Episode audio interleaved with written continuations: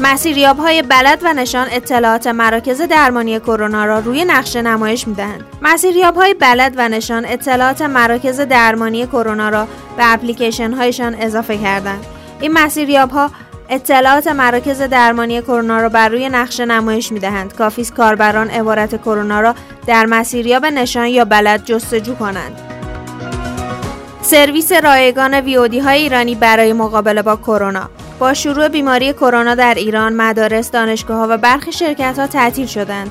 به همین خاطر چند سرویس استریم ویدیویی ویودی و تلویزیون تعاملی برای مبارزه با کرونا سرویس خود را به مدت یک هفته و بیشتر رایگان کردند. رئیس هیئت مدیره و مدیرعامل سراوا انتخاب شدند. مجمع شرکت سراوا در تاریخ 13 بهمن ماه اعضای جدید هیئت مدیره این شرکت را انتخاب کرد.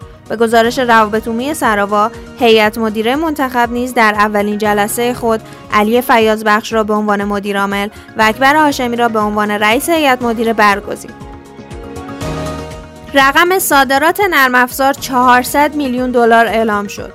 رئیس هیئت مدیره فدراسیون فاوا رقم صادرات نرم افزار در ایران را 400 میلیون دلار عنوان کرد و خواستار تصویب آینامه صادرات نرم افزار و تشکیل میز تی در سازمان توسعه تجارت شد.